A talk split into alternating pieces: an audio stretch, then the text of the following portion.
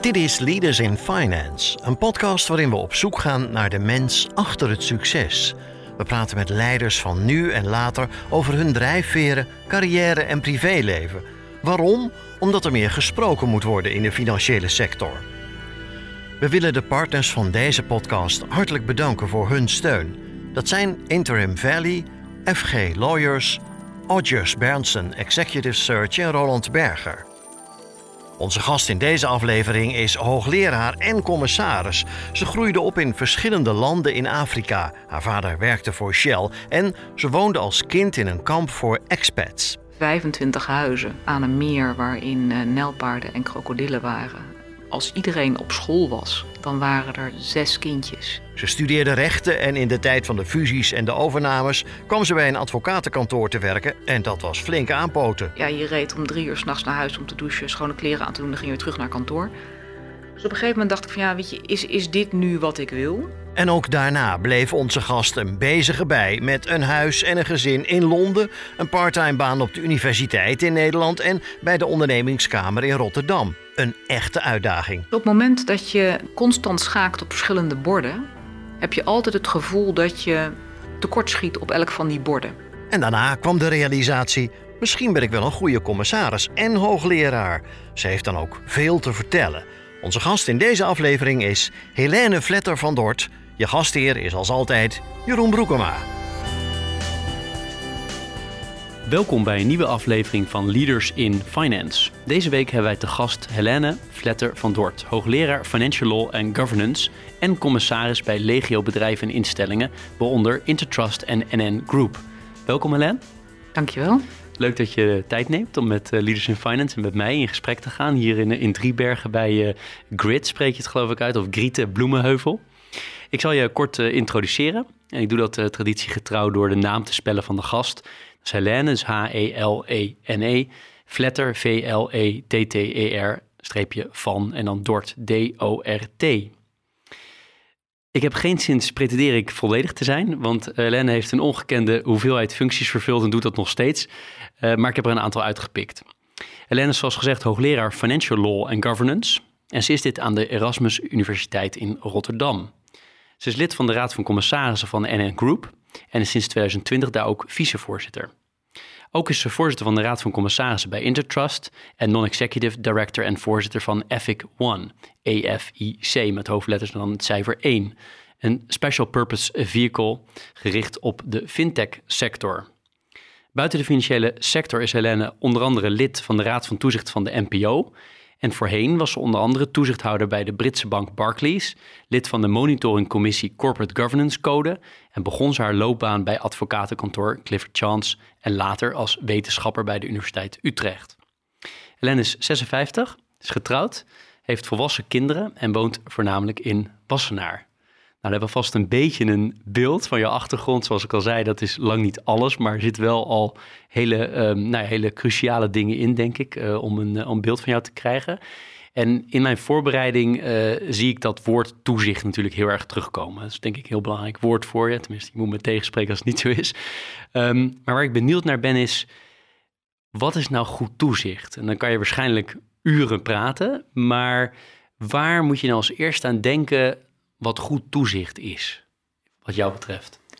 Ja, ik, ik maak altijd een onderscheid tussen, tussen intern en extern toezicht. Um, en extern toezicht bedoel ik dan mee het toezicht wat de toezichthouder, uh, zoals de Nederlandse Bank en de AFM, uh, uitoefenen.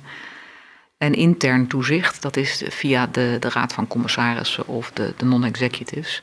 Als ik even me daarop dat laatste concentreer, denk ik, ja, wanneer hou je nu goed toezicht? Ik denk um, dat niet voor niks een toezichthouder verschillende taken heeft. Ik denk dat je vooral uh, je coachende en, en begeleidende taak, uh, die is heel belangrijk. Daar vloeit eigenlijk uit voort dat je je bezighoudt met strategie, dat je die beoordeelt, dat je kijkt hoe mensen functioneren binnen dat kader van, van die, die strategie. Want uiteindelijk heb je daarover over gecommuniceerd. Het is wat we gaan doen met, met, met de wereld. Maar daarnaast moet je, zijn er natuurlijk ook wel um, wat zakelijker aspecten. Je bent uh, uh, meestal, uh, in ieder geval een beursgenoteerde omgeving, maar ook ja, in de publiek-private sector ben je vaak de werkgever. En, ehm, en daarnaast eh, ben je een soort van sparringpartner. Um, trek je gezamenlijk op. En voor mij is goed toezicht is, is dat je dat allemaal in, in een harmonieuze sfeer weet te doen, maar dat je dat niet zodanig oude jonge krentenbrood doet dat je ook in de wat formelere rol kunt schieten, zou ik bijna zeggen, op het moment dat dat nodig is. Want dat verwacht de buitenwereld eh, ook van je. En we zeggen altijd de buitenwereld, maar tegelijkertijd verwachten collega's ehm, en, en, en laten we zeggen werknemers in zijn algemeenheid dat ook van je. En ik merk dat dat soms lastig is. Dat je ja, ook de vervelende beslissing dat iemand op een gegeven moment ehm, aan het einde van zijn bewuste rol is gekomen. Ja, die verantwoordelijkheid, daar moet je niet voor weglopen. En uiteindelijk, informatie is denk ik cruciaal. Hè? Van wat voor informatie krijg je? En ik heb ook gelezen in, in de voorbereiding dat je het, uh, je hebt het wel eens over breng- en haalplicht. Ja. En dat vond ik wel mooi, dat, dat kwam me bekend voor. Maar jij voegt er ook aan toe van toevalsinformatie.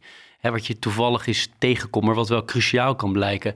Maar hoe kom je nou uiteindelijk aan voldoende informatie? En vooral, wanneer weet je dat je voldoende weet? Wanneer, hoe, hoe check je dat? Je weet nooit voldoende. Ik denk, laten we daarmee beginnen. Um, je, je loopt niet elke dag binnen het bedrijf rond. En zelfs al zou je dat wel doen, dan nog weet je nooit alles. Maar waar het om gaat is dat je het gevoel hebt dat je voldoende weet om je taak naar behoren te kunnen uitoefenen. Nou, een commissaris die krijgt zijn, zijn, zijn stukken. En die stukken, daar, daar heeft iedereen naar gekeken. En dat zal allemaal wel in orde zijn. Maar ja, je moet die stukken in een bepaald kader kunnen plaatsen. Laat ik het voorbeeld geven als een, een onderneming een acquisitie wil doen. En daar moet de Raad van Commissarissen wat van vinden. Dan zal de onderneming, het bestuur in dit geval, zal niet snel informatie erbij doen waar basis waarvan die voorgenomen acquisitie ten stelligste wordt afgeraden. Ze zullen wellicht een genuanceerd beeld brengen en dan vervolgens beargumenteren waarom ze denken dat het toch moet. Maar helemaal negatief, want dan heeft het geen zin om het naar je raad van commissarissen te brengen. Dus het wordt in een bepaald kader, in een bepaald denkpatroon, word je natuurlijk als toezichthouder al een klein beetje, ja, we zeggen, voorbereid. Dat weet je. Je weet dat dat, dat zo is. Nou, dan gaat het erom dat je die, die verschillende kaders, wat er allemaal nog meer speelt, dat je daar een beetje een gevoel bij krijgt. En uh, dat kan, om te beginnen wil je weten, wordt dit voorgenomen besluit gedragen niet alleen door de raad van bestuur, maar eigenlijk door de organisatie die heeft geholpen, hè, iedereen binnen die organisatie die heeft geholpen om deze acquisitie voor te bereiden. Vindt iedereen dit een goed plan? Of is dit uh, de hobbyhorse van de CEO? Daar moet je zien achter te komen. Ga je dan interviews houden in de organisatie? Nou, in interviews is, is, een, is dat is lastig. Want, want dan ben je evident op zoek naar de andere mening. En dan, dat, ik vind ook dat als je uh, of, officiële gesprekken gaat hebben met mensen in de organisatie, moet je dat melden aan de directie. Nou, als de bewuste directielid linksaf wil, dan en jij gaat praten met iemand waarvan hij, hè, dit directielid vermoedt dat hij de andere kant op wil, dan zal die dat niet zo, misschien niet zo'n goed plan vinden. Dus in, ik denk dan is ook de vraag in hoeverre zo iemand dan open en vrij met jou kan praten. Dus waarom Waarom is het belangrijk om meer informatie te hebben dan wat er in jouw pakket zit? Is omdat je die kaders gaat proberen in te kleuren. Nou, daarom is het belangrijk, denk ik, dat je zichtbaar bent als commissaris, ook buiten de vergadering. Dat was in corona best lastig. Um, maar nu gaan we godzijdank weer wat, um, wat meer uh, fysiek uh, mensen ontmoeten. En, en ik denk gewoon met mensen op regelmatige basis in de organisatie een praatje maken. En dat kan zijn even eh, een kopje koffie halen op de gang. Dat kan zijn ehm, naar lezingen gaan. Daar krijg, komt de toevalsinformatie Daar vandaan. komt de toevalsinformatie vandaan. En die toevalsinformatie, ik heb het toevalsinformatie genoemd, maar eigenlijk is het opgezocht toeval. Dus het Niet is, formele- het is, het, ja. is, het is niet formele informatie die, waarvan ik vind dat ik die nodig heb ehm, om, om de juiste, hè, om, om iets van een gevoel te krijgen. Want je, nogmaals, je weet nooit of, je, of het volledig is, maar of iets van een gevoel te krijgen van weet ik nu zo'n beetje wat er speelt. Wanneer had jij je allereerste toezichthoudende rol? Ehm, bij eh Fortis Bank Nederland. Dus hoe lang geleden is dat? Ehm, dat was, ik ben Circa. geloof mijn eerste vergadering was in december 2007. Oké, dus, dus en ben je nou, als je naar die laatste 14 jaar kijkt, ben je nou een veel betere toezichthouder geworden, vind je zelf? Oh, absoluut. Ja, En- en waar zit hem dat in? Oh, ik heb echt allerlei blunders gemaakt Ehm, aan het- in, in het begin. Ehm, ook omdat je... Ik kwam uit... eh, ik was...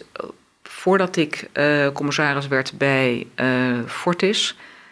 verdeelde ik mijn tijd tussen de universiteit als hoogleraar... en was ik raadsheer in de ondernemingskamer. En het kader waarin je dan met mensen van gedachten wisselt... is heel erg gelijkwaardig. Hè, er is, we zeggen, elke jonge onderzoeker die, die is gewend om de hoogleraar uit te dagen op een bepaald onderwerp. En omdat deze jonge onderzoeker waarschijnlijk al een jaar op dat, onderzoek, op dat bewuste onderwerp bezig is, is de kans vrij groot dat hij er meer van af weet dan ik.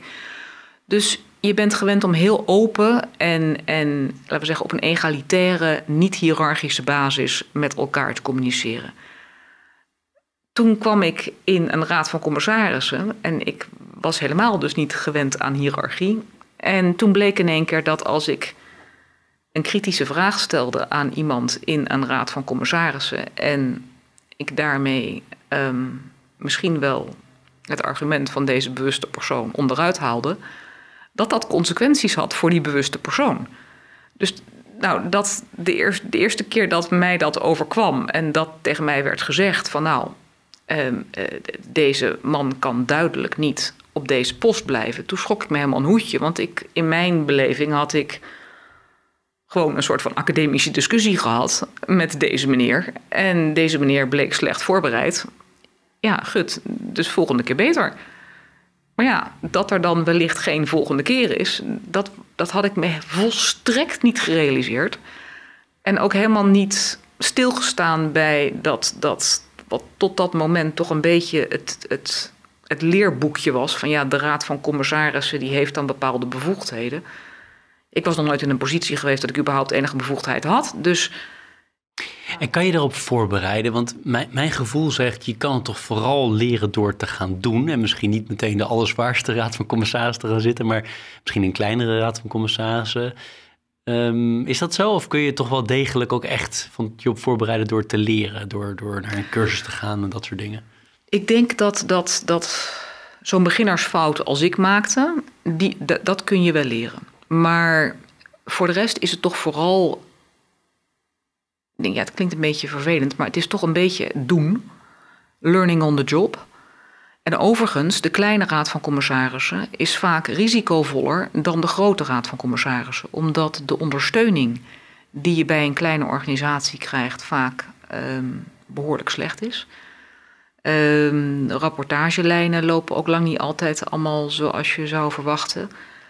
Dus ehm, ik zou bijna zeggen, in een wat grotere organisatie waarin mensen gewend zijn om je te helpen en van informatie te voorzien, is bijna een betere, ja, een betere omgeving om dit vak te leren dan bijvoorbeeld, hè, mensen zeggen vaak, eh, begin nou eens gewoon bij, bij een ziekenhuis of zo. Nou, ik heb ook in de raad van toezicht van een ziekenhuis gezeten. Ehm, maar dat was inderdaad een, organisatorisch richting de raad van toezicht behoorlijk slecht georganiseerd. Dus daar moest je een beetje ja, zelf op pad. Ehm, dus daar was eigenlijk het risico dat ik fouten maakte als toezichthouder dan wel onvoldoende informatie kreeg groter dan binnen die, dat, dat, dat grote Hmm. bedrijf. Want hoe kies jij? Want je, ongetwijfeld word je vaak, eh, zeker nu, benaderd om ergens eh, op de RVC. Je hebt natuurlijk een maximum wat je mag. eh, Maar Ja. hoe, hoe kies jij? Want je wijst er ook ongetwijfeld vaak veel vaak ver- verzoeken af. Maar waar laat je dat op afhangen? Ja, dat wisselt natuurlijk in de loop der tijd. Momenteel zoek ik vooral de bedrijven op die op de toekomst zijn gericht. En waar ik het gevoel heb dat ik eh, waarde kan toevoegen. Door de ervaring die ik, die ik meebreng. En dat ik wat kan leren. Ik vind voor mijzelf, mezelf proberen te ontwikkelen en leren terwijl ik ook het gevoel heb dat ik wat kan brengen, dat is heel belangrijk. Ehm, en, en dat gaat dus voorbij aan is het prestigieus of, of is het groot of is het klein. Ehm, daar heeft het eigenlijk niet zo heel veel mee te maken. Het gaat vooral om, om de, de bijdrage kunnen leveren en de ontwikkeling van mijzelf. Dat vind ik het, het, leukste om te doen. Ja. En de rode draad die ik wel zie is eh, aan de ene kant wetenschap eh, en aan de andere kant de praktijk. En eh, dan zeker de laatste tijd de praktijk van het toezicht. Ehm, heb je veel, zeg maar, overlap of leert, leert heel veel dingen die je uit de wetenschap haalt, breng je die naar de toezichtstafel en andersom? Gebruik je de twee werelden waar je altijd actief in bent geweest, eh, ja, cross-functional, of hoe moet ik het zeggen? Absoluut. Ja. Ik roep altijd, ik ben te dom om, eh, om mijn eigen problemen te verzinnen, om, eh, om academische publicaties over te schrijven. Dus ik ga gewoon in de praktijk en dan zie ik wat er eh, zoal mis is eh, aan de wet en regelgeving. En dan ga ik daarover schrijven. En En wat breng je dan terug vanuit de wetenschap naar de praktijk? Vanuit de wetenschap breng ik naar de praktijk hoe je bepaalde regels moet interpreteren en wat de achterliggende gedachte ervan is. En hoe je dus vooral naar de geest van de regel kunt opereren. En ik merk dat met de, natuurlijk zeker in de financiële sector, met de enorm toegenomen regeldruk, dat eh, als je dat kader mist en niet weet waarom een bepaalde regel er is en wat de achterliggende bedoeling ervan is, dat, ehm, dat je een beetje een tik-de-box mentaliteit krijgt. En dan ook soms een zeker ongeduld van waarom is die regel er? Want, want eh, wa- wa- wa- een domme regel is dat. Terwijl als je kunt uitleggen van nou maar dit is de bedoeling en dat heeft zich misschien, en laten we wel eh, regels zijn ook weer het resultaat van, van compromissen. Dus soms staat er een regel waarvan ik denk, ja, de oorspronkelijke, het oorspronkelijke concept vertaalde de bedoeling eigenlijk beter dan wat er uiteindelijk in de, in de wet staat. Maar als je dat kader kunt geven, dan zie je dat de tolerantie om, ehm, om te voldoen aan de gedachte van die regel en waarom is die er, die, is, die, die stijgt. Die neemt toe. Ja, ja. ik kan me iets bij voorstellen, inderdaad. Als we eens helemaal teruggaan naar ver voor jouw loopbaan en eh, naar jouw jeugd, is daar, wat zou je, daar, zou je daar iets over willen delen over hoe je bent, eh, bent opgegroeid? Ehm, tuurlijk. Eh, ik ben ehm, geboren in eh, Den Haag, maar eigenlijk vrij snel daarna eh, verhuisd naar eerst Nigeria, toen Gabon en toen Brunei. Mm, De rode draad was, ik had een vader die bij Shell werkte. Ehm, dus ik ben eigenlijk pas op mijn ja, elfde naar Nederland gekomen. Toen moest ik naar de middelbare school. Maar in de periode dat ik al ja, de schoolgaande leeftijd had bereikt, ehm, was ik elk jaar ongeveer een maand op een lagere school in Nederland om te kijken of ik nog een beetje bij was. Want de, de eerste zes jaar van mijn, van mijn ehm, zeggen, schoolgaande leven woonden wij in Gamba. En Gamba was een een kamp, noemden we dat. 25 huizen aan een meer waarin uh, nijlpaarden en krokodillen waren. En uh, daar, als iedereen op school was, dan waren er denk ik iets van uh, zes kindjes in, in alle leeftijden. Maar ja, als er dan een gezin op verlof ging, dan kon het zomaar zijn dat ik de enige, en later ik, mijn broertje, die is vier jaar, vier schoolgaande jaren jonger dan ik, uh, dat ik dan privéles had. En um, omdat er dan al die kindjes die van verschillende leeftijden, dit was er één Nederlandse juf. En die gaf dus aan iedereen tegelijk les. Um, terwijl natuurlijk eentje moet leren lezen en schrijven en de volgende moet leren, die is uh, tien en die moet iets leren over geschiedenis en aardrijkskunde en dat soort van dingen. Dus ik had hele hapsnap kennis. Dus ik was elk jaar was ik op een, op een lagere school een maand en dan was ik dat rare kind wat uit de boom was gevallen. En uh, een, uh, een, chimpansee op. Werd je dan gepest of was je heel interessant? Nee, ik was, ik was, ik was heel interessant. Uh, om allerlei redenen. Maar ehm, vooral omdat ik, nou, ik al zei, ik een chimpansee op de, op de Porsche eh, thuis. En ja, allemaal stoere verhalen over, over olifanten, nijlpaarden, krokodillen, gorilla's. En nou ja, dat soort van dingen. en wij maakten altijd hele mooie reizen. Dus wij gingen dan Shell liet je dan, liet mensen twaalf maanden werkte je non-stop en dan had je twee maanden verlof. In die twee maanden gingen we altijd een maand reizen. En dan was ik een maand op school in Nederland. Uh, prachtige reizen gemaakt. Dus ook al die, al die reisverhalen naar al die, die bijzondere landen, waar, dat was echt uh, geweldig. Um, en vervolgens um, Shell die zorgt, alleen, zorgt alleen voor lagere school. En ik had eigenlijk naar internaat gemoeten toen ik naar middelbare school ging. Mijn ouders wilden dat niet.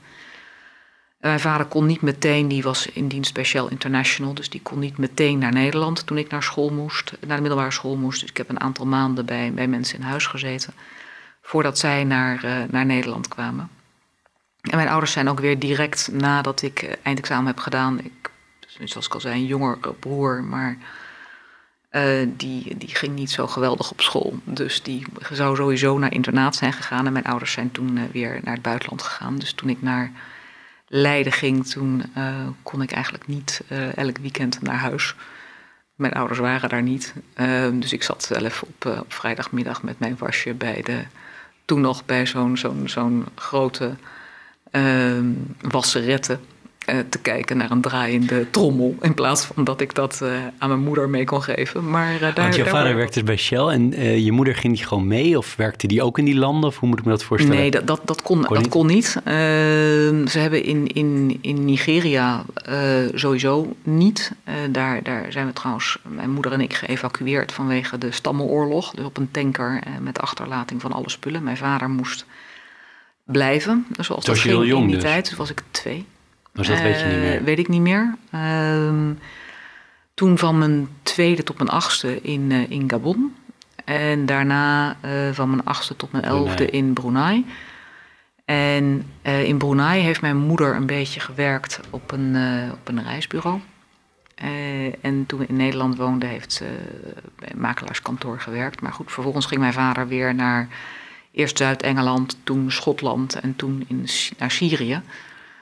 Uh, voordat hij zijn carrière is geëindigd bij, uh, bij de NAM in, uh, in, in Assen. Ja. En wat was het ook wat je stereotyp hoort over expat kinderen, dat ze vrij makkelijk contact maken, maar ook weer vrij makkelijk doorgaan? Dat uiteindelijk de, de, de, de band voor de lange termijn opbouw soms lastiger is? Misschien een stereotype die niet klopt, maar of, of geldt die wel voor jou? Ja, ik, ik denk dat, dat mijn, mijn, mijn oudste vriendinnetje is een vriendinnetje uit, uit Brunei. Uh, dus die ken ik vanaf mijn achtste. En uh, zij is vervolgens ook nog getrouwd met een man in de olieindustrie. En woont nu al, ik denk sinds de crisis, 2008, 2009, woont ze in Australië. En ik zie haar, ja, tot corona zag ik haar um, elk jaar op een plek in de wereld waar mijn gratis flyer miles mij dan uh, naartoe uh, brachten. En um, dat gaan we weer oppakken zodra Australië weer open gaat. Dus ik, ik denk in zijn algemeenheid is dat zeg, is denk ik het hechtingsprobleem waar je, waar je het uh, over hebt. Je ziet dat eigenlijk twee kanten op gaan. Je ziet dat mensen enerzijds zeggen, helemaal niet uh, goed zijn in diepe vriendschappen. Je ziet anderzijds ook dat mensen juist dat heel erg belangrijk vinden. En eigenlijk een paar hele goede vrienden hebben die ze hun hele leven houden. Ik, ik ben meer van die tweede categorie. Dus ik heb eigenlijk mijn beste vrienden zijn allemaal van heel lang geleden. En daar in de loop der, jaren zijn er een, paar bijgekomen. Uh, een aantal uh, doorzakelijke connecties, maar dat, dat is de minderheid. Dus het grootste gedeelte is echt iets, ja, dan doe je ook je best. En ja, dat zijn de vriendschappen die dateren pre-mobiel tijdperk en sociale media. Dus dan moest je echt je best doen. Dan moet je echt, uh, echt je best doen. Precies, ja. brieven schrijven. En, en heb jij de wijze waarop je bent opgevoed, is die heel anders dan ook jij weer als, als uh, hoe jij je gezin hebt, uh, nou, hoe jullie het beleven, hoe jij opvoedt? Is het heel anders? Of is het heel veel overlap in de normen en waarden en de wijze van.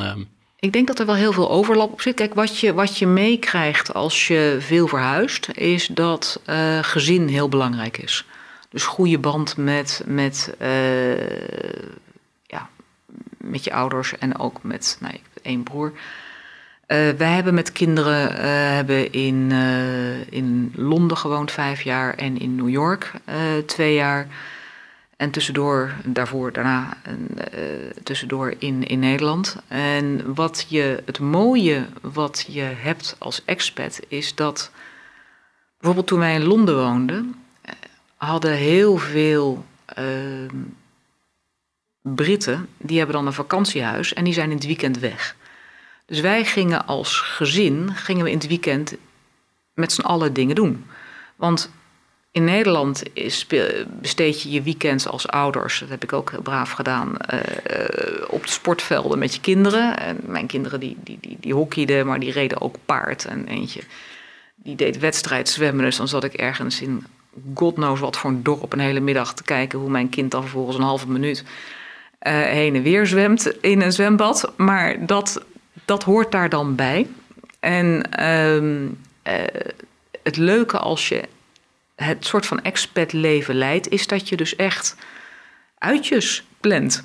En, en de band daardoor uh, is, is heel goed, denk ik. Um, ik heb twee van mijn kinderen die, die wonen in Londen. En ja, ik merk gewoon dat ook in corona zijn, zijn die uh, lange tijd naar huis gekomen. Hoewel ze, zoals je zei in de introductie, volwassen zijn. En, en zij wonen ook, ook samen.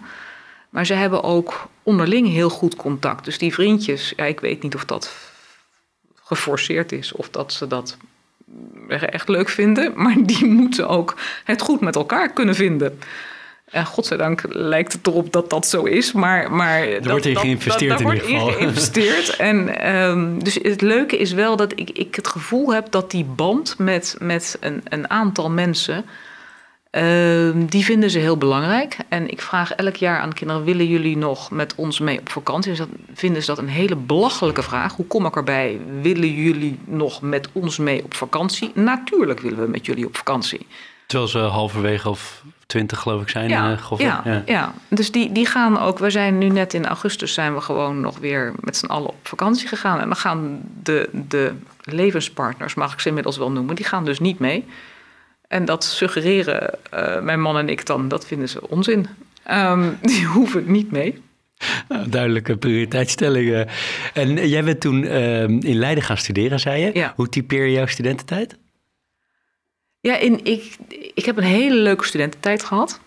Uh, ik ben rechten gaan studeren omdat mijn vader zei... ga jij maar recht studeren. En ik had geen idee wat ik anders moest doen. Dus ik was niet echt de gemotiveerde rechtenstudent, maar wel het brave meisje wat tentamens haalt. En ik was het eerste jaar van de, van de twee-fase structuur. Ik was lid. Uh, ik ben lid geworden, heb een hele leuke jaarclub. Um, en haalde braaf mijn tentamens. Dus op een gegeven moment dan, dan dreigde ik met 21 afgestudeerd te zijn. Nou, in die tijd ging echt helemaal niemand je een baan geven met 21. Um, dus ik ben uh, lang stage gaan lopen in het buitenland, in, uh, in Londen en in uh, Dallas. Om maar studievertraging op te lopen, zodat ik Olof... Dus de meeste studenten probeerden geen studievertraging te krijgen, ja. jij ging wat opbouwen. Zodat ik Olof 22 was toen ik, toen ik afstudeerde. Dus ja. Was je, was je op het continuum uh, alleen maar vrolijkheid en feest en kaart studeren? Zat je, waar zat je? Um, ik was meer van, van haal maar gewoon een zeven dan dat is goed genoeg. En laten we vooral ook veel leuke dingen doen. Ik heb daarnaast ook altijd gewerkt. Um, Wat deed je? Ik heb in, uh, eindeloos bij Van der Valk gewerkt. Um, dat was om mijn mini mijn moeder had een hele oude mini en toen ze naar het buitenland gingen, eh, toen kreeg ik die mini. Maar ik had natuurlijk geen geld voor, uh, voor beurten. Dus op een gegeven moment moest ik die mini altijd op de brug parkeren, zodat ik in vrij eraf kon rijden. En dan 9 van de 10 keer dan startte die onderaan de brug. En niet altijd. En dan, um, ja, dan stond er uh, beneden aan de brug was een garage. En dan kwam er een hele lieve meneer met zo'n met een, een oplader. En dan werd ik even aan de oplader gezet en dan mocht ik door. Dit is pre-APK-keuring, dat mag duidelijk zijn. Um, en ik, ik wilde gewoon wat meer geld. Maar het is niet zo dat je ouders, die dat waarschijnlijk, als ik het zo hoor, best konden betalen, maar jou heel veel geld toestopten. Je moest echt zelf, het was, dat was een duidelijke keuze ook, of niet? Nee, dat, dat, dat, was, nou, dat was gewoon een afspraak met mijn ouders. Dus ik, ik, heb gewoon, uh, zij betaalden mijn, uh, mijn collegegeld en mijn kamer en mijn boeken. Ja. Um, en voor de rest uh, uh, ja, heb ik wat bijgewerkt. En had ik, um, bij Shell was het niet zo als bij Philips dat je automatisch um, een studiebeurs kreeg. Je moest daar naar solliciteren. Ik ben ook heel goed voor mijn algemene ontwikkeling. Ik ben de eerste keer afgewezen. En toen, vanwege gebrek aan motivatie om rechten te gaan studeren, nou daar hadden ze helemaal gelijk in. maar gaandeweg vond ik het toch wel eigenlijk wel heel erg leuk. Uh, vooral nadat ik stage had gelopen, want toen begreep ik eigenlijk pas. En waar liep je stage? Bij, uh, bij Otis Engineering uh, in de olieindustrie. Ja. wat een verrassing. dus in Londen en in, in, in Dallas. En in, ja. in, in, Dallas. En in ja. Dallas zat, hun, zat ik echt op de, ja, wat is eigenlijk het Nederlands woord, op de plant. Dus de, fabriek. de fabriek, ja. Ehm, en daar hadden ze een juridische afdeling die bestond uit verschillende departementen. Er was bijvoorbeeld een, een, een, eentje die deed alle uh, sanctiewetgeving. Er was er eentje die deed alle intellectueel eigendomsrechten. Er was een afdeling die deed iets met uh, commerciële contracten. Dus ik heb bij allemaal een, een tijd doorgebracht. en daar, toen ik eenmaal begreep wat ik met dat vak wat ik aan het leren was kon doen, toen was ik super gemotiveerd om het ook af te maken. En dacht ik, ik word bedrijfsjurist. Ik had van hen ook een, een aanbod om daar, om daar te komen werken. Maar ik dacht, ja, moet ik eigenlijk in godsnaam in, in Dallas? En ik dacht, nou, misschien moet ik eerst advocatuur, want iedereen die ik kende ging allemaal naar advocatuur. Uh, dus toen heb ik na mijn afstuderen heb ik een uh, stage gelopen bij uh, toen nog um, Loeven van der Ploeg in, in Rotterdam. En toen heb ik gezegd van ja, beschouw het maar als een wederzijdse proeftijd. Uh, want ik wil hier nog niet vast komen werken. Uh, nou, en dat heeft ertoe geleid dat ik uiteindelijk bij Clifford Chance ben gaan werken. En is die advocatuur uh, achteraf gezien, had je dat niet gedaan? Die, omdat je er maar een paar, een relatief kort, nou ja, kort, maar een aantal jaar bent geweest en toen eigenlijk de wetenschappelijke kant op bent gegaan? Ik heb, ben de wetenschappelijke kant op gegaan, omdat niet zozeer omdat ik de advocatuur niet leuk vond, maar toen ik bij Clifford Chance kwam was eind jaren 80 en dat was het begin van de M&A-hoos. Die hoos die er toen was. En dat was enerzijds super spannend, maar anderzijds, ja, je reed om drie uur s'nachts naar huis om te douchen, schone kleren aan te doen, dan ging je weer terug naar kantoor. Dus op een gegeven moment dacht ik van ja, weet je, is, is dit nu wat ik wil? Dat was vraag één. En ik dacht, ja, als ik zo hard werk, dan moet ik ook hier partner willen worden, want anders dan, wat, waarom doe ik het dan? En het tweede was dat ik mij de vraag stelde van ben ik eigenlijk in staat om een academisch juridisch probleem op te lossen? Want het is natuurlijk heel juridisch werk, maar het is ook heel veel bij elkaar brengen van partijen.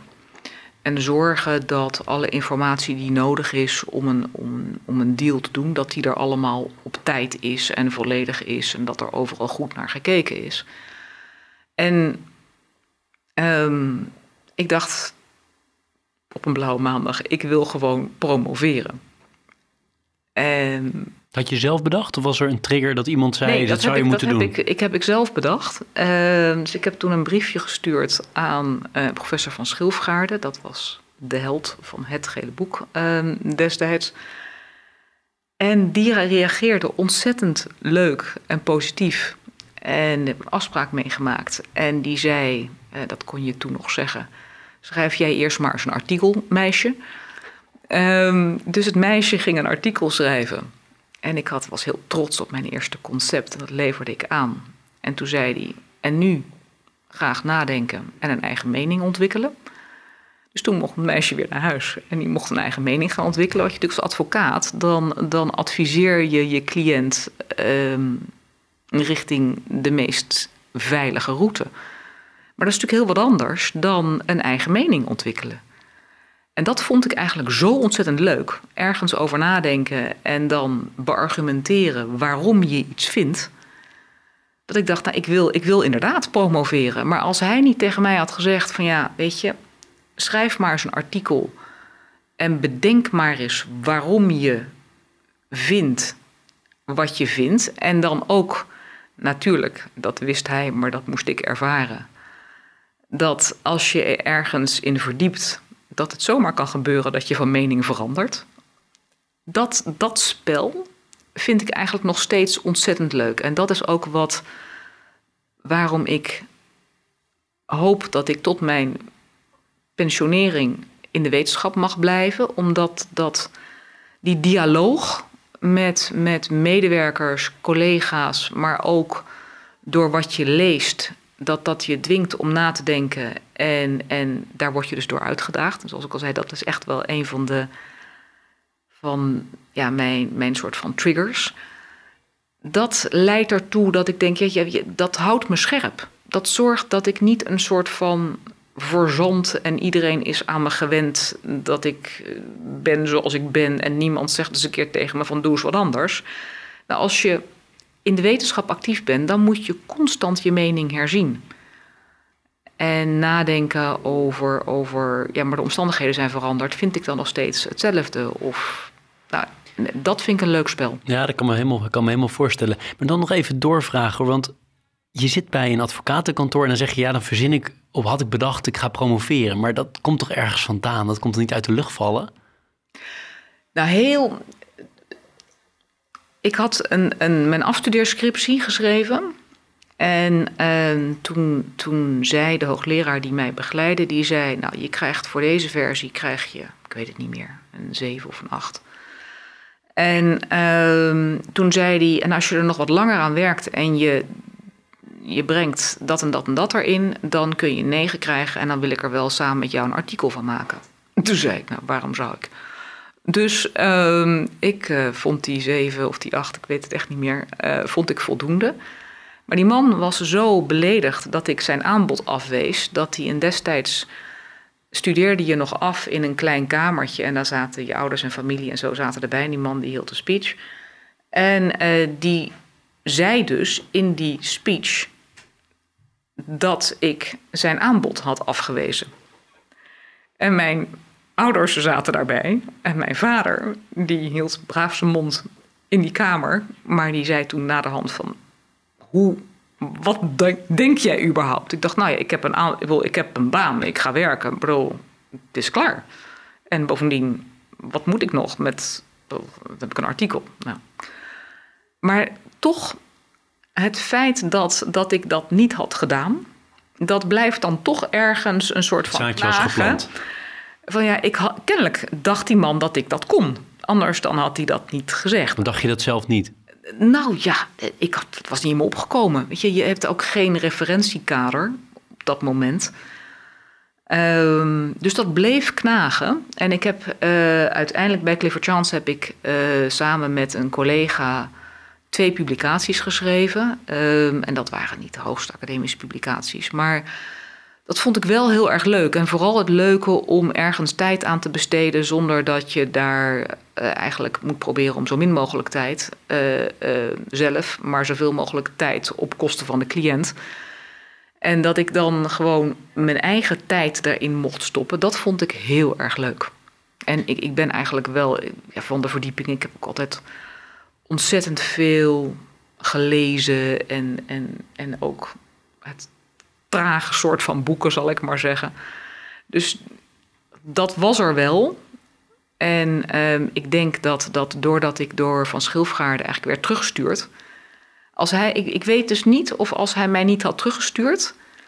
of ik dan was, ehm, de uitdaging aan, had, aan was gegaan. En was je dan mezelf. toch het partnertrack ingegaan als Ja, wie advocaat, weet, denk je? Wie weet. Dan was Ja. het wel heel anders gelopen. Was het absoluut Ja. anders gelopen. Heb je meer van dat soort mensen, of je ze nou bij naam noemt of niet, maar die heel cruciaal zijn geweest in, jouw ehm, in jouw loopbaan of in je privéleven? Ja, ik denk de andere die, die, die zakelijk heel cruciaal is geweest, is uh, Huub Willems. Die was uh, dus uh, president van de ondernemingskamer toen ik daar raadsheer was. En op een gegeven moment werd ik dus benaderd door, door, een, uh, door een headhunter met de vraag of ik commissaris wilde worden bij, bij Fortis. Nou, eigenlijk was het nog één stap terug.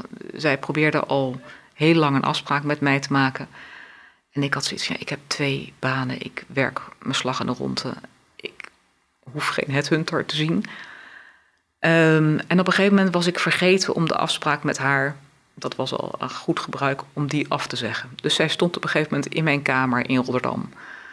En um, toen zei ze, nou, kom hier en daarvoor. En ik denk dat je uh, commissaris moet worden. En nou, lang over nagedacht en vervolgens met, met Huub Willems over gehad. En ik zei, ja, weet je, ik werk hier pas. Nou, volgens mij was het vier jaar. En uh, zei, ja, wat, wat vind jij daar nou van? En toen zei hij, eerlijk gezegd, wat kun je hier nu nog meer leren dan je nu hebt geleerd? Je kunt hier alleen nog maar jaren maken en misschien op termijn mijn baan overnemen. Als je dat überhaupt zou willen. Als ik jou was, zou ik gaan. En uh, ik denk als hij dat niet zo had gezegd, dan was ik waarschijnlijk nooit gegaan. Uh, ja, dat voelde toch een beetje. Um, ik had het niet zelf opgezocht. Dus ik denk, hij is cruciaal geweest in die overstap naar, naar de combinatie die ik nu heb. En mijn man is heel erg cruciaal geweest in, in dat. Ik zei eerder van ja, we hebben in Engeland gewoond, in Amerika gewoond. En hij heeft altijd enorm gestimuleerd dat ik kon blijven werken, dat het gefaciliteerd werd. De tijd dat wij in Londen woonden, vloog ik elk, elke week heen en weer naar Nederland. Om, om, woensdag gaf ik dan, dan les in Rotterdam en op donderdag had ik zitting in een ondernemingskamer. En dat heb ik gewoon jaren gedaan op die manier. Dus ik denk dat, dat als, als hij daar niet zo ontzettend faciliterend in was geweest, dan, dan is het ook lastiger. Ja, dat kan me voorstellen dat die support vanuit huis heel, uh, heel cruciaal Ja. is. Want wat, wat ik altijd fascinerend vind aan mensen die op positie zitten zoals jij zit, is in hoeverre hebben anderen jou nou verteld dat je best heel erg goed was in dingen? Hè, zoals een bepaald moment iemand zei uh, tijdens het uh, verdedigen van je scriptie of je de, de Ja. promotor, hoe heet het, de scriptiebegeleider, whatever. Van hè, het was eigenlijk wel heel goed, misschien wil je wel hier komen, komen verder gaan in de wetenschap. Of waar kwam dat punt dat je zelf ook wel door had van hé, hey, ik ben eigenlijk wel heel goed in de dingen die ik doe. Of ik ben goed in een aantal dingen die ik doe. Ja, het gekke is op het moment dat je, dat je um, constant schaakt op verschillende borden, heb je altijd het gevoel dat je tekortschiet op elk van die borden. Dit is typische werkende vrouw um, uh, uh, argument, maar dat is ook echt wel een beetje zo. Dus ik denk dat, um, dat eigenlijk de realisatie van misschien kan ik ook wel wat, dat is pas dat is er eentje die, die, die eigenlijk heel lastig komt. En dat is nog steeds, is het bijna verbazingwekkend, dat dan bepaalde mensen aan je denken voor bepaalde rollen. Dus dat, dat blijft heel lastig. Kijk, en ik denk dat het makkelijker is om, als je carrière maakt binnen één bedrijf, en dat gedurende een langere periode, dan zie je ook een beetje, dan kijk je terug in de hiërarchische stappen die je hebt doorgemaakt. En dan, dan zie je dus van nou, dit is mijn carrière. Ik, ik acteer natuurlijk in, op een heel plat niveau. Um, ja, zeggen, in de wetenschap heb je, ben je docent, hoofddocent of hoogleraar. Punt. Veel meer smaken zijn er niet. Dus het, het is ook al vrij snel dat je carrière maakt. En uh, ja, ik werd plomp verloren um, uh, commissaris. Uh, ik werd ook plomp verloren raadsheer en ondernemerskamer. En zo ervaar jij het. Ja, Maar was het, dat was misschien niet zo. nou misschien niet. Maar we zeggen, op het moment dat je je eerste, dat zal ik het nooit vergeten, op het moment dat je je eerste concept eh vonnis schrijft en dan lever je dat in en dan gaat een van je collega ervaren raadsheren, die gaat daar naar kijken en dat krijg je volledig rood terug, dan heb je toch echt het gevoel dat je helemaal niks kan. En, dus, en ik denk nog steeds, als je publiceert, dan ben ik altijd ontzettend blij als mensen daar kritisch naar kijken. Want het is zo makkelijk om te denken van ja, weet je, zij is al, al zo lang hoogleraar en wat ze schrijft zal wel goed zijn. Maar ik weet dat ik dat s'nachts heb geschreven omdat ik overdag geen tijd heb, had en dat de deadline al drie keer overschreden is enzovoorts. Dus het kan altijd beter. En ik denk dat dat iets is wat, wat ik ook. Ik vind het ook leuk om te groeien. En ik vind het ook echt fijn als mensen zeggen. Weet je, volgens mij heb je hier gewoon niet goed over nagedacht. En voel je nog eh, onzekerheid bij dat soort dingen? De onzekerheid is weg, maar de belangstelling om de dialoog aan te gaan, dat is het nu meer. Ja. Dus het is, het is, het is verschoven van misschien kan ik het wel helemaal niet, naar wat leuk om hier een En gesprek wanneer kan over... omslagpunt ongeveer in je leven, denk je? Van, van eh, kan ik dit wel of gaat dit wel iets moois worden naar, naar wat je net beschrijft? Ik denk dat dat pas kwam nadat ik... ehm, ik ben een tijd eh, ook hoogleraar geweest in Groningen. En ehm, toen heb ik daar ook een oratie gehouden. En pas na die tweede oratie... toen dacht ik... Oké, misschien, misschien eh, ben ik toch wel op mijn manier... kan ik best een bijdrage leveren aan de wetenschap. Ja, mooi. In een van die oraties, en dat is een mooi bruggetje naar iets wat ik je wilde vragen. Daar stel je, was 2006, dus ik weet niet welke dat was, maar dat de, dat de WFT ontoegankelijk ondoorzichtig was. Hè. Waarschijnlijk ook gedaan om een beetje te, te, te prikkelen. Maar hoe staan we er vandaag de dag voor? Er zijn toch veel mensen die in de financiële sector luisteren naar deze podcast. Hoe kijk je naar die... eh, Het is nog veel erger dan toen was. ja? Ja. Wat eh, kan je dat toelichten? Nou, wat, wat natuurlijk het, het probleem is aan, denk ik, de regelgeving in de financiële sector, is dat eh, de WFT is ontstaan als een soort van eh, samenraapsel van acht verschillende wetten die, die we hadden. En die zijn op één hoop gegooid. En toen is in de parlementaire geschiedenis is gezegd: eh, oké, we gooien ze nu op een hoop. Maar dan gaan we er straks naar kijken. En dan gaan we kijken of het allemaal logisch is wat, er, wat we nu bij elkaar geveegd hebben. Dat, we gaan er straks naar kijken om te kijken of het allemaal logisch is. Dat is nooit echt gebeurd. Eh, er zijn wel verschillende pogingen ondernomen. Maar door de toegenomen ehm, ja, eigenlijk regeldruk vanuit Europa kwamen er dus steeds meer eh, implementatiewetten in die WFT. Waardoor de samenhang tussen wat was van oorsprong Nederlandse wetgeving en wat is de Europese inbreng daarin en tot welke mengelmoes leidt dat nu? En is het nog een logisch verhaal waar eh, mensen van die geen financieel recht expert zijn ook nog enig chocola van kunnen maken? Antwoord is nee. Dat is toch heel erg? Het is absoluut erg. Is Ja. iedereen, dat met je eens eh, op hoofdlijnen bij, ehm, zeg maar, bij hoogleraren, bij toezichthouders, bij de, bij de praktijk? Ik heb het ze nooit gevraagd. Maar ik denk wel dat ze het eens zijn dat het een complex verhaal is. Wat is dan de oplossing? Want als we vanuit gaan dat, eh, dat de meeste mensen het met je eens zijn, is het dan, moet het helemaal opnieuw herschreven worden? Is dat de oplossing? Of moet het eh, incrementeel stukken, de ergste stukken verbeterd worden? Of hoe kijk je daarnaar? Ik heb wel eens mezelf de vraag gesteld en ook wel eens wat over geschreven. Over de vraag van ja, hoe wil je nu eigenlijk de financiële sector reguleren? Wil je dat doen doordat je regels ontwikkelt op het moment dat zich ergens een incident voordoet? Dus dat is nu eigenlijk de gatenkaas. Je hebt wat overkoepelende regelgeving en dan heb je hele specialistische detailregelgeving op die terreinen waar zich problemen voordoen. Of voor hebben gedaan. Je kunt er ook naar kijken en je kunt zeggen, ja weet je, we doen dat op een meer, eh, en noem het maar horizontale manier. Dus wij maken afspraken. En die zijn dan meer gebaseerd op, op raamwetgeving. Meer principle-based. Meer principle-based. En dan gaan we met elkaar in dialoog over hoe jij die regels invult. Het probleem, erken ik direct van die benadering, is dat de onder toezicht staande instelling die wil graag een handvat.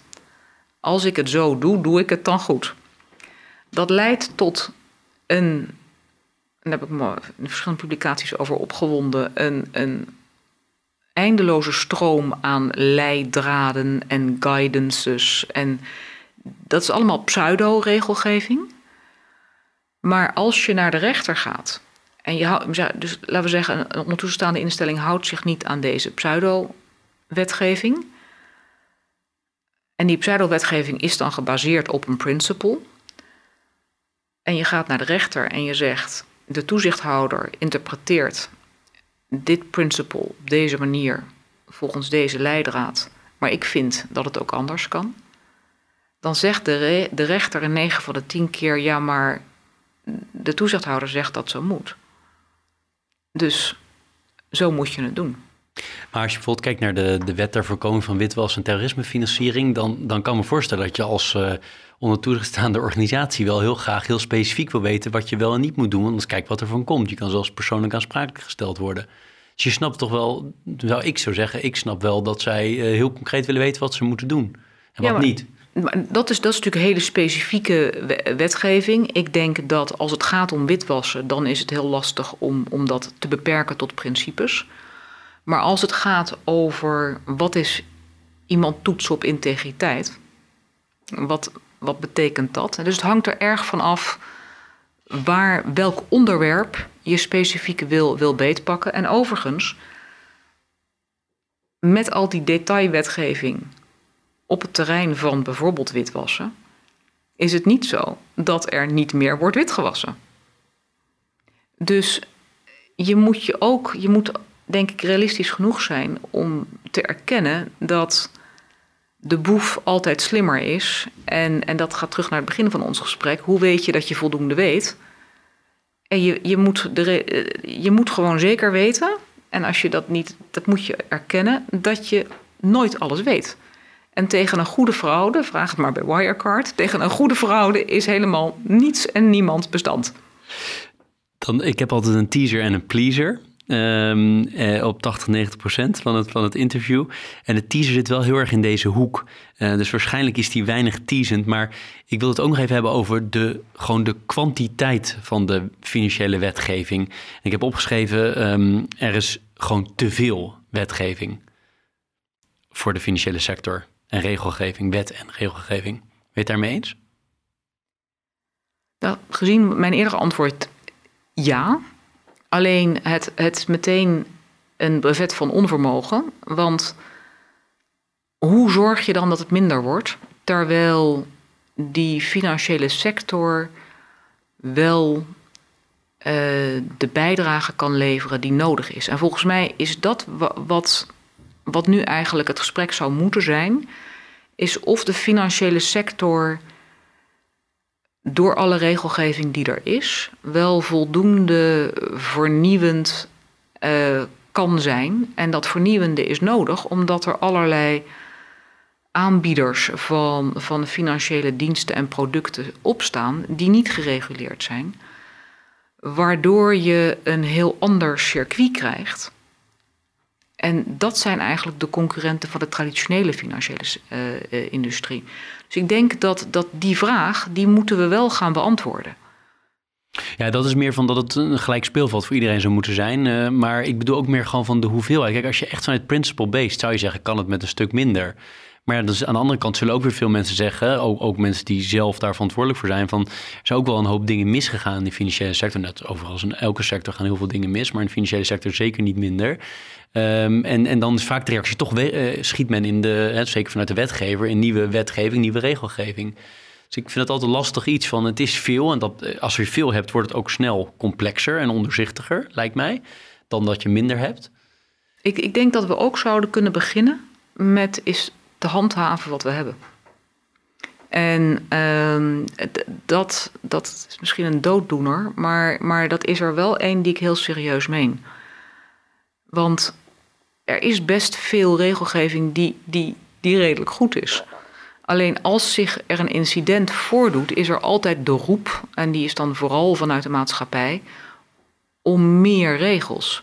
Terwijl je ook kunt kijken van ja, misschien was de regel, was hij er wel, alleen werd die regel genegeerd. Ja, heel belangrijk, heel belangrijk punt. Um, en dus de teaser en de pleaser. Dus aan de pleasende kant stellen we altijd dezelfde vraag. Heb jij een, een bepaald boek of boeken die, uh, die jou geïnspireerd hebben specifiek... of die je vaak aan mensen geeft? Of uh, waarvan jij zegt dat zou ik iedereen of iedereen in de financiële sector... of in zijn algemeenheid aanraden? Ik, ik ben erg gefascineerd door, door um, cultuur en identiteit de laatste tijd... En een boek waar, wat ik echt fascinerend vind, is, is een boek van een, uh, een Libanese schrijver. En die heet uh, Amin Malouf. En dat gaat over, de, de, titel is geloof ik On Identity. En uh, dat, als ik het even doe hem vast te kort, maar ik vat hem even uh, als volgt samen. Hoe, hoe definiëren we onszelf? En wat betekent identiteit in, in verschillende culturen? En misschien het makkelijkste in een voorbeeld um, wat, hij, wat hij geeft, wat, wat ik ontzettend illustratief vond, is. Iemand was uh, uh, een, een, man in Italië, was homoseksueel, ehm, maar was allemaal geen punt totdat Mussolini aan de macht kwam. En toen, door die onderdrukking die er toen plaatsvond, was in één keer zijn homoseksualiteit was een heel een veel belangrijker onderdeel van zijn identiteit dan het daarvoor was. En het, het, het interessante aan dat boek, en ook, dat heeft dus ook te maken met corporate cultuur, is dat iedereen bestaat, en ik ben daar zelf, vind ik zelf ook een voorbeeld van, gezien mijn hele achtergrond je bent een samensraapsel van alle ervaringen die je in je leven hebt, hebt opgedaan. En welk onderdeel van, die, van dat samenraapsel op een gegeven moment belangrijk is, is afhankelijk van de situatie waarin je verkeert. En als iemand op een, op een verkeerd knopje drukt, dan komt er plotseling een aspect van jou naar boven, wat ook onderdeel is van je identiteit. En volgens mij is, is het beste, het beste uit jezelf en uit mensen halen, heeft dus ook te maken met op de goede knopjes drukken. Maar daarvoor moet je wel goed begrijpen welke aspecten van, van iemands identiteit gaan bijdragen aan, aan een goede bedrijfscultuur. Dus daarom vind ik het zo belangrijk dat je je verdiept in, in mensen. Misschien is dat ook wel de rode draad in, in mijn leven. Is dat, dat, dat vind ik echt belangrijk. Met wat voor soort mensen heb ik nou te maken? Met, zowel privé als zakelijk. En, dat leidt er dus ook toe dat je soms wel wat teleurgesteld wordt in mensen. Maar goed, dat, dat, dat, dat hoort er dan ook bij. Daar leer je weer van. Maar, maar dat is voor mij echt een heel erg belangrijk boek. Daarnaast vind ik, ja, ik, ik hou erg van, uh, van luisterboeken. Um, en um, ik luister op dit moment naar, naar Noise van Daniel Kahneman. Dus dat is, vind ik een heel mooi, mooi boek. Dat leert ook weer. Maar bijvoorbeeld ook een, een boek wat, wat ik echt ook heel belangrijk vind... is een boek van, van Ben Horowitz. En dat heet What You Do Is, is, uh, is Who You Are. En dat gaat ook weer daarover. Maar ook de voorbeelden die hij geeft... in hoe je mensen kunt, kunt stimuleren en enthousiasmeren... en ook voor je kunt winnen dat, dat vind ik wel hele, hele belangrijke boeken. Mooi. En, en een van de dingen die ik jou wilde vragen is, dat sluit mooi aan bij dat identity boek wat je als eerste noemde. Als het over jouzelf gaat, ben jij heel erg in de loop der tijd, hè? zeg maar vanaf het begin dat je begon met werken tot nu, even als je dat als tijdsvak neemt, sterk veranderd in je opvattingen over dingen. Um, ik noem maar wat. Um, ik heb veel mensen aan de tafel die zeggen van ja, weet je, ik, uh, iets als klimaatverandering is echt voor mij, een, daar denk ik nu totaal anders over dan voorheen. Ik geef als voorbeeld, dan moet je die niet als voorbeeld nemen, maar heb jij dingen waar je heel anders over bent gaan nadenken in de loop der tijd door dingen die je hebt meegemaakt of door gewoon door evolutie of doordat in de samenleving men er anders over gaan nadenken is? Of ben je altijd best wel hetzelfde gebleven in je opvattingen? Nou, als je mijn man vraagt, dan, dan, dan zal hij zeggen dat ik heel erg veranderd ben. Ja, ik, ik was nogal uh, zwart-wit. Uh, echt iets was goed of iets was fout. En ik denk dat het nu uh, vooral nuances van grijs zijn. Ik denk waar je warm voor loopt, ehm, dat verandert wel in, in welke levensfase je, je verkeert. Um, en en bijvoorbeeld, hey, ik noemde als, als voorbeeld, ik, ik ben in, in, dus deels in Gabon uh, opgegroeid. Er hadden, we hadden letterlijk de olifanten in de achtertuin. Er is geen één olifant meer in Gabon. Nou, dat zijn wel het soort van, van uh, ontwikkelingen die ik echt vreselijk vind. En waarvan ik altijd zeg, je, daar, daar wil ik me ook voor inzetten. Ook heel erg voor, voor uh, onderwijs uh, aan, aan, aan kinderen over de hele wereld. Mijn jongste dochter op een gegeven moment ook nou, een soort van eigen charity begonnen. En, en om kinderen in Lesotho um, ja, naar de middelbare school te begeleiden. Dus ik denk dat ik vind dat echt wel heel. Ik vind dat dat ook als je in zo'n geprivilegeerde positie verkeert, zo, zoals ik.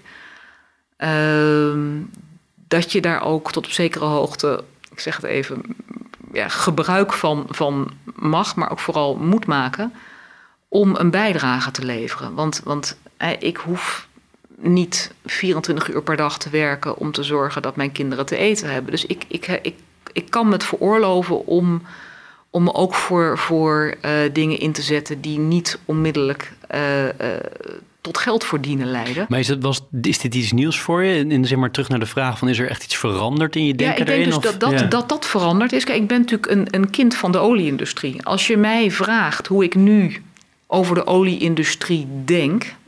eh, ja, weet je, dat, dat is echt anders. Dus ik, ik denk wel dat, dat het perspectief ehm, is heel duidelijk veranderd. Maar ik denk tegelijkertijd dat, ehm, dat ik denk de, de, het feit dat ik ben opgegroeid in, laat maar zeggen, in de wereld, zal ik maar zeggen, en niet in één land, maar overal gewoond heb, dat is zo'n belangrijk onderdeel van je identiteit. Dus dat, dat is voor mij nog steeds een rode draad. Dus ik zie, mm, ja, ik, ben, ik woon in Nederland, maar ja, dat, dat kan ook zomaar tijdelijk zijn, zou ik maar zeggen. Dus, dus dat vind ik niet, dat is echt constant gebleven. Maar ik denk hoe je je bijdrage ziet, die je, die je, vind ik dus, die ik moet leveren, die, dat is wel heel erg veranderd. En ook wat je vindt van mensen en hoe snel je een oordeel hebt over mensen, ja, dat, dat is echt totaal veranderd. Mooi hoe je dat verwoordt, hoe je steeds genuanceerder bent geworden. Dus, Ja. ja, leuk, leuk. En we hadden al heel leuk in, eh, zitten voorpraten praten voor dit interview, dus ik moet een beetje op de tijd gaan letten, want jij hebt zo, moet zo verder. Eh, maar nog even een aantal dingen die, eh, die we altijd behandelen. Ik heb eh 80, eh, eh, circa 80 mensen mogen spreken en het ding eh, wat ik spaar zijn tips voor starters op de arbeidsmarkt. Je was dat ooit ook, een starter op de arbeidsmarkt. Maar wat zou jij nu met al je ervaring en ehm, dingen die je hebt meegemaakt en gedachten, wat zou je nu als belangrijkste tips meegeven voor mensen die starten? Ik merk dat heel veel masterstudenten die, die ik begeleid, die denken dat hun eerste baan echt, dat is een zaak van leven of dood. en dat is het niet. Je moet, ik denk ik, ehm, eh, toch ook een beetje dat zien als een, als een stap in, in een carrière waarin je waarschijnlijk een jaar of veertig gaat werken. En als je het op die manier brengt, je gaat dit dan nog, wil je dit 40 jaar gaan doen? Dat is natuurlijk conceptueel zoiets afschuwelijks, dat, dat moet je dus kleiner maken. En ik denk eigenlijk dat, dat die eerste stap op de arbeidsmarkt moet je denk zien als een stap in een, in een leerproces. Waarin je uh, hopelijk dingen leert en, en, en uitdagingen aangaat. En ook een beetje van jezelf ontdekt waar je goed in bent en waar je niet goed in bent. En, en ik wist dat niet, maar, maar instinctief ben ik dan toch niet voor de corporate wereld gegaan. In die zin dat ik. Ik had ook marketing, letterlijk het op solliciteerd, godzijdank niet gedaan. Uh, marketing manager bij Procter Gamble. Nou, dat was echt afschuwelijk geworden als ik dat had gedaan. Dat ben ik totaal ongeschikt. Maar dan, dan heb je toch een soort van onderbuik die je, daar, die je daartegen beschermt. En eh, volg vooral dat. Want die eerste stap is niet, is niet alles of niks. En ik denk dat dat, dat zeg ik tegen mijn eigen kinderen, die, die ook dachten dat dat echt, dat moest, die eerste baan, dat moet groot zijn, meeslepend en uh, gigantisch zijn. En dat hoeft niet. Het kan, het kan, uh, het kan op allerlei manieren. En ik had in ieder geval nooit een, een stip op de horizon van daar wil ik eindigen. En dat heb ik nog steeds niet. Het is niet een keuze van leven of dood je eerste baan. Dat is een mooi, mooi advies. Ik kan me denk ik een hele goede ook. Om het uh, allemaal wat een klein beetje te, te relativeren. Tot slot, je doet ongelooflijk veel dingen. Je hebt altijd heel veel dingen gedaan. Um, ik kan natuurlijk aan jou vragen hoe je privé en werk managt. Maar als we dat zouden vragen aan, jou, aan jouw man bijvoorbeeld. Hoe, hoe zou hij zeggen dat jij het allemaal balanceert? Dat je hebt uh, kinderen. Of je had natuurlijk destijds ook uh, jongere kinderen. Zijn nu wat ouder, maar uh, een stuk ouder. Maar hoe heb je dat gedaan? Hoe heb je dat gebalanceerd? Of heb je het, was het vaak uit balans? Als we hem zouden vragen. Ik, ik denk dat, ik weet dat hij vindt dat ik permanent te veel uren um, werk. Altijd zo geweest? Ja, kijk, toen de kinderen klein waren, besteedde ik redelijk veel tijd aan de kinderen, maar dan werkte ik dus s'nachts. Um, ik heb mijn proefschrift geschreven terwijl ik de kinderen kreeg. Um, uh, dus ja, ik, mijn motto is een beetje, maar dat is een verkeerd motto, dus dat is absoluut geen tip voor die startende ja, die vraag zijn we voorbij, dus. maar, maar er zitten zeven dagen in de week en daarin moeten er een paar dingen gebeuren. En um, als je die benadering hebt, dan hoef je dus nooit ook gestrest te zijn over. Het is nu zondagochtend en ik, uh, ik zit te werken. Want ik vond niks heerlijker dan als iedereen nog sliep. En dan vroeg achter mijn computer. En dan, dan had ik al twee uur gewerkt en dan ging ik lekker ontbijt maken. En dan kwam iedereen beneden en dan gingen we met z'n allen ontbijten. En dan wist ik van ik heb al dit allemaal al gedaan. En een beetje mazzel had ik de hond ook nog uitgelaten. En dan, dus je kunt heel veel dingen doen, maar dat, zolang je maar zorgt dat je daar zelf niet aan onderdoor gaat. En ik ben gewoon iemand die, die, ik heb weinig slaap nodig. Ik denk als ik acht uur slaap standaard nodig zou hebben gehad, dan had ik dit niet allemaal kunnen doen. Dus het is ook een beetje, ja. Eh, maar je hebt nooit gehad dus dat je dacht van, nou als ik zo doorga, dan kom ik in een burn-out terecht? Nee, Nee. Is dat de aard van wie jij bent of is dat iets wat je aangeleerd hebt? Oei. Het wordt wel heel filosofisch nu. Ja, oei. ik, ik denk dat, dat het een, uh, een, combinatie is toch wel van mijn opvoeding. Dus ik denk, dat ik ben echt wel opgevoed met uh, uh, je moet werken voor de kost. En, en ook hard werken voor de kost. Dus dat, dat harde werken en ook zeker als je begint in de advocatuur, eh, destijds was het heel normaal dat de senior partner om, om zes uur naar huis ging en dat ik gewoon door bleef buffelen. Ja, zo, zo was het gewoon. Dus ik denk dat, ik ben daar gewoon in, in opgegroeid en ik heb dat eigenlijk nooit ter discussie gesteld. En dan op een gegeven moment wordt het onderdeel van wie je zelf bent. En ik zorg er wel voor dat ik. Uh, dat, ik, dat was altijd, uh, is nog steeds wel hardlopen en sporten. Dat je, dat je uh, voldoende buiten bent en ontspanning. En, en, dat is jouw manier van fit blijven? Dat is mijn manier van fit blijven, mentaal en, en fysiek. Maar ik kan maar zeggen, mijn work-life balance zeker niet aanbevelen aan, uh, aan iedereen. Want dat, dat, ik weet dat mijn man daarvan vindt dat dat niet helemaal optimaal is. Tot slot, ehm, wat, wat, wat, is nou echt een heel belangrijk onderwerp? Uh, of wat is nou iets waarvan je zegt dat dat is nog wel heel interessant om nog te delen? Of wat mensen niet van mij weten, maar dat is toch wel boeiend om, om te vertellen? Vallend. Oei. Um, ik heb geen idee. Ja, ik denk misschien, misschien, misschien is het enige is wel dat, dat uh, wat mensen, wat ik eigenlijk waar ik nu door gefascineerd ben, en ik denk dat mensen dat misschien wel vermoeden, is is heel erg um, door de ontwikkeling van artificial intelligence en, en data. En um, de fascinatie met, met wat dat betekent. En ik denk dus dat we aan, de, aan het begin zitten van weer een hele revolutie. Dus we hadden, laat maar zeggen, de industriële revolutie. En ik denk eigenlijk dat, dat data um, ervoor zorgen dat we een hele nieuwe revolutie krijgen. En dat we dus ook de hele andere um, vormen van governance toe moeten om daarmee om te, te gaan. En we zitten nu allemaal in, in, in, uh, in verticale verbanden. En ik denk dat dat anders moet. En ik denk dat dat is dus iets, dat is misschien niet helemaal antwoord op je vraag, maar dat is wel iets waarvan ik denk, ja, daar moeten we met z'n allen over na gaan denken. Dus ik zou het heel leuk vinden om daar in de toekomst ook met jonge mensen daar het gesprek over aan te gaan. Van hoe zien zij dat dan? Hoe denken zij dat in de toekomst werkstructuren eruit moeten gaan zien? Mooi. Inderdaad niet helemaal antwoord op mijn vraag, maar wel een heel mooi antwoord op uh, of een mooie gedachte. Um, heb jij tot slot nog iets waarvan je zegt dat uh, had je moeten vragen? Vind je het jammer dat je niet gevraagd hebt? Um, nee, ik denk dat we wel een aardig rondje uh, gemaakt hebben. En misschien had jij nog iets willen vragen?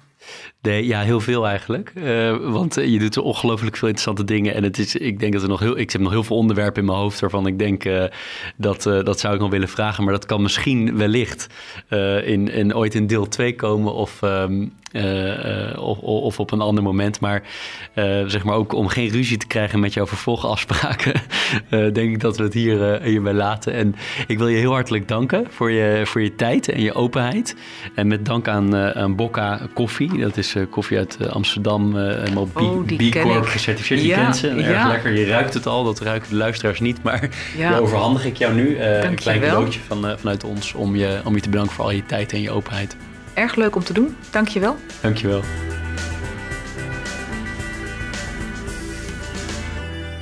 Dit was Leaders in Finance. We hopen dat je deze aflevering met veel plezier hebt beluisterd.